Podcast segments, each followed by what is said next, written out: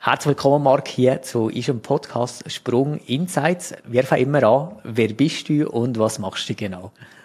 Ja, danke vielmals, dass ich da sein darf. Mein Name ist Marc Schwitter und ich arbeite an einer Welt, wo die Leute sich freuen, wenn der Verkäufer vorbeikommt. Was heisst das übersetzt? das ist immer gut, wenn man so einen Satz am Anfang hat, oder? Da kommt meistens eine Nachfrage drin.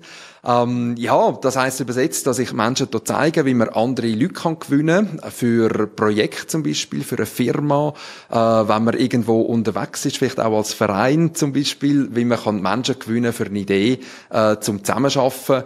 Und wenn man natürlich als Verkäufer unterwegs ist, niemand hat gern Verkäufer, dann würde ich eben empfehlen, dass man in eine Rolle hineingeht, wo man eben selber äh, ein bisschen zeigen kann, was man möchte bewegen und wo man auch, sagt heute Neudeutsch, so einen Purpose hat, einen Zweck hat. Und wenn man mit dem rausgeht, dann gewinnt man eben auch Menschen. Und äh, wenn man Menschen kann gewinnen dann kann man eben auch Kunden gewinnen. Ja. Sehr gut. Jetzt hast du immer das gemacht oder wie bist du zu deinem Unternehmen gekommen oder das, was du jetzt äh, gemacht hast?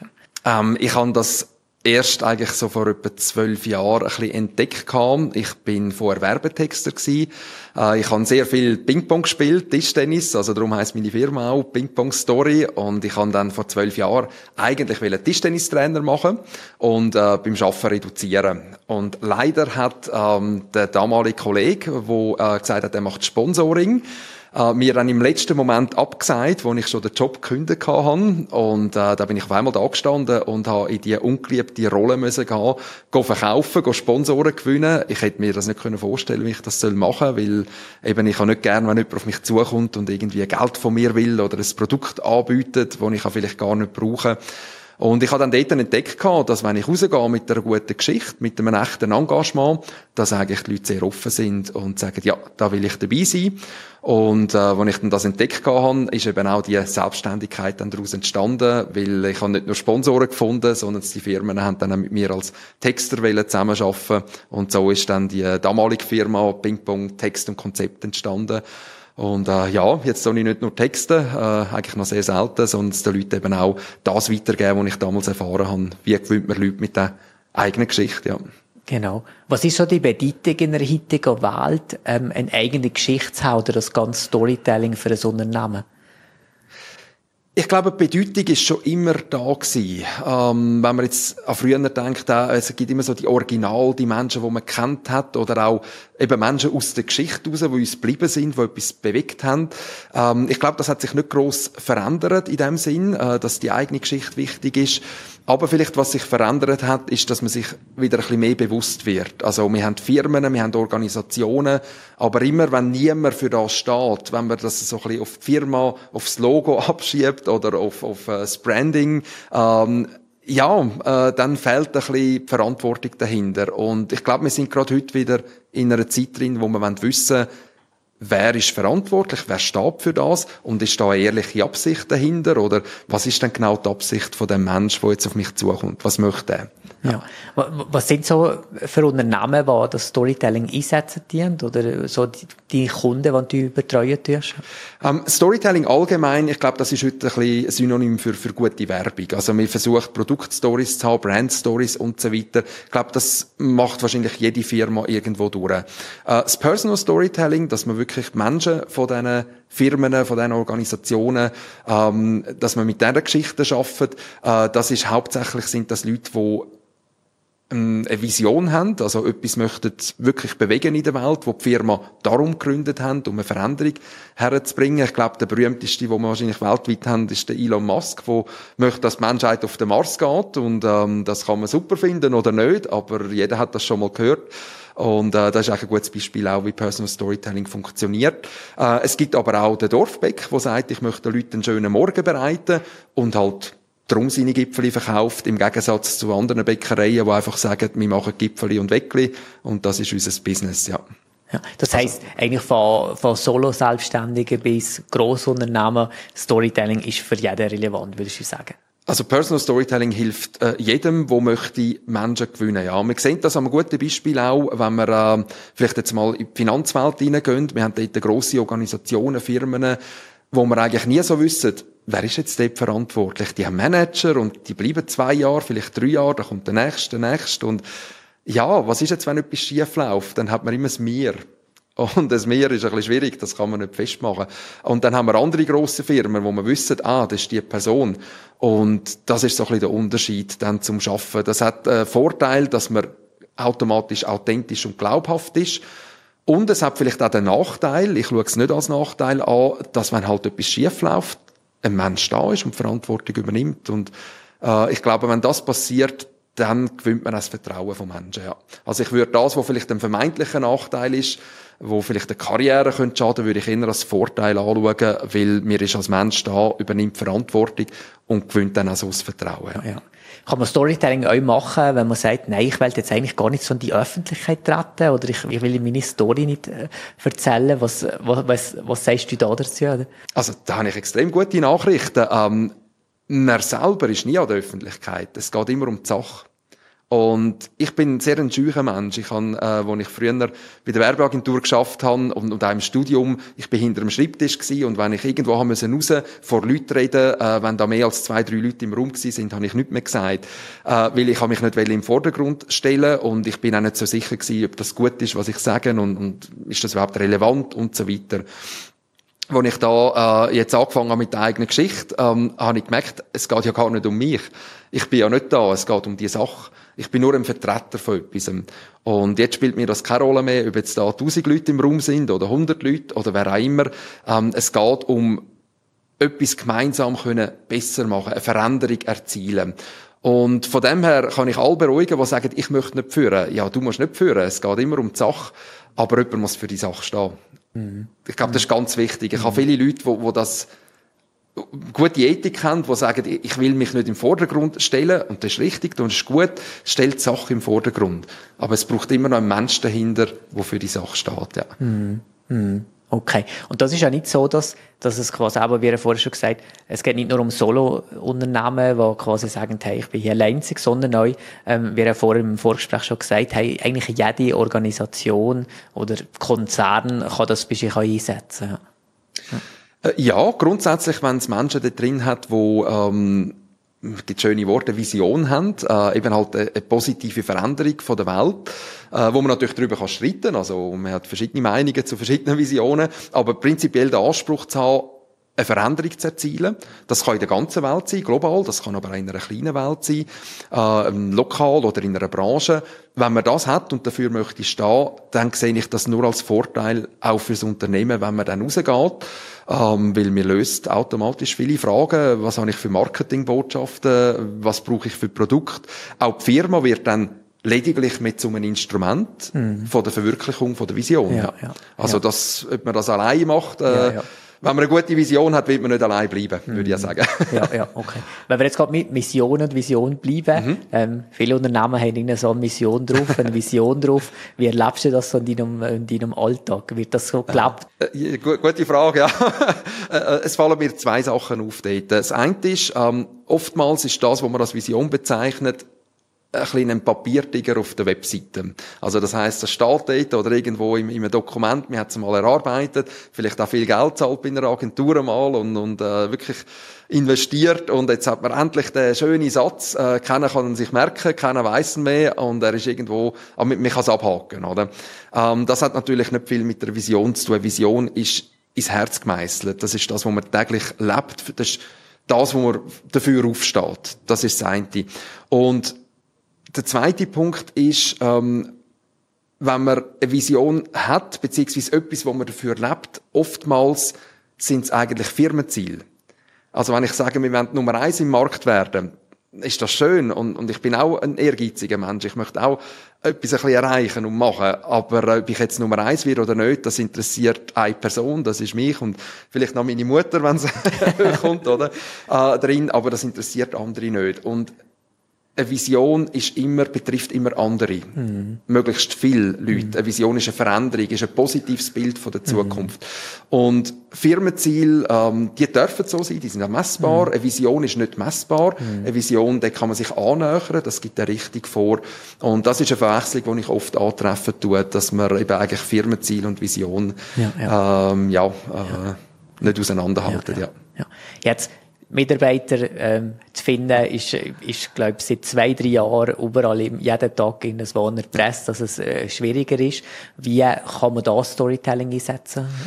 Also da kann ich aus eigener Erfahrung reden. Ähm, ich habe damals, als ich dann äh, das Projekt gestartet habe mit dem Verein, ähm, haben wir natürlich Leute gesucht, die, die mitwirken. Ähm, das Schöne als Firma ist, man kann Löhne zahlen. Äh, das Schlechte als Verein ist, man kann nicht einmal Löhne zahlen. Also man braucht nicht nur Zeit von den Leuten, man kann nicht einmal Geld geben dafür. Ähm, wie gewinne ich jemanden? Ähm, immer über den Sinn.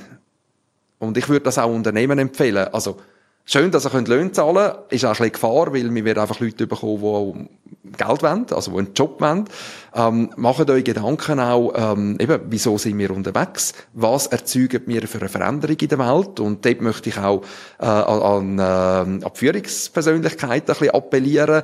Wieso stehen ihr auf am Morgen? Was ist der Grund, dass das Unternehmen braucht, und wenn man das weiss, dann kann man auch schauen, welche Leute passen dazu. Welche Leute haben einen ähnlichen Grund zum Aufstehen. Und wenn man diese Leute findet, dann hat man Menschen gewonnen. Und wenn man Menschen gewonnen hat und man kann ihnen auch einen Lohn zahlen und man kann vielleicht sogar mehr als einen Lohn zahlen, man kann die selber äh, wirtschaftlich erfolgreich machen, dann gibt es ja keinen Grund, dass die nicht bei einem arbeiten. Aber ich sehe das oft, dass man eigentlich auf der einen Seite sucht man einen Job, Mitarbeiterseite, und auf der anderen Seite sucht man jemanden, der einen Job erledigt.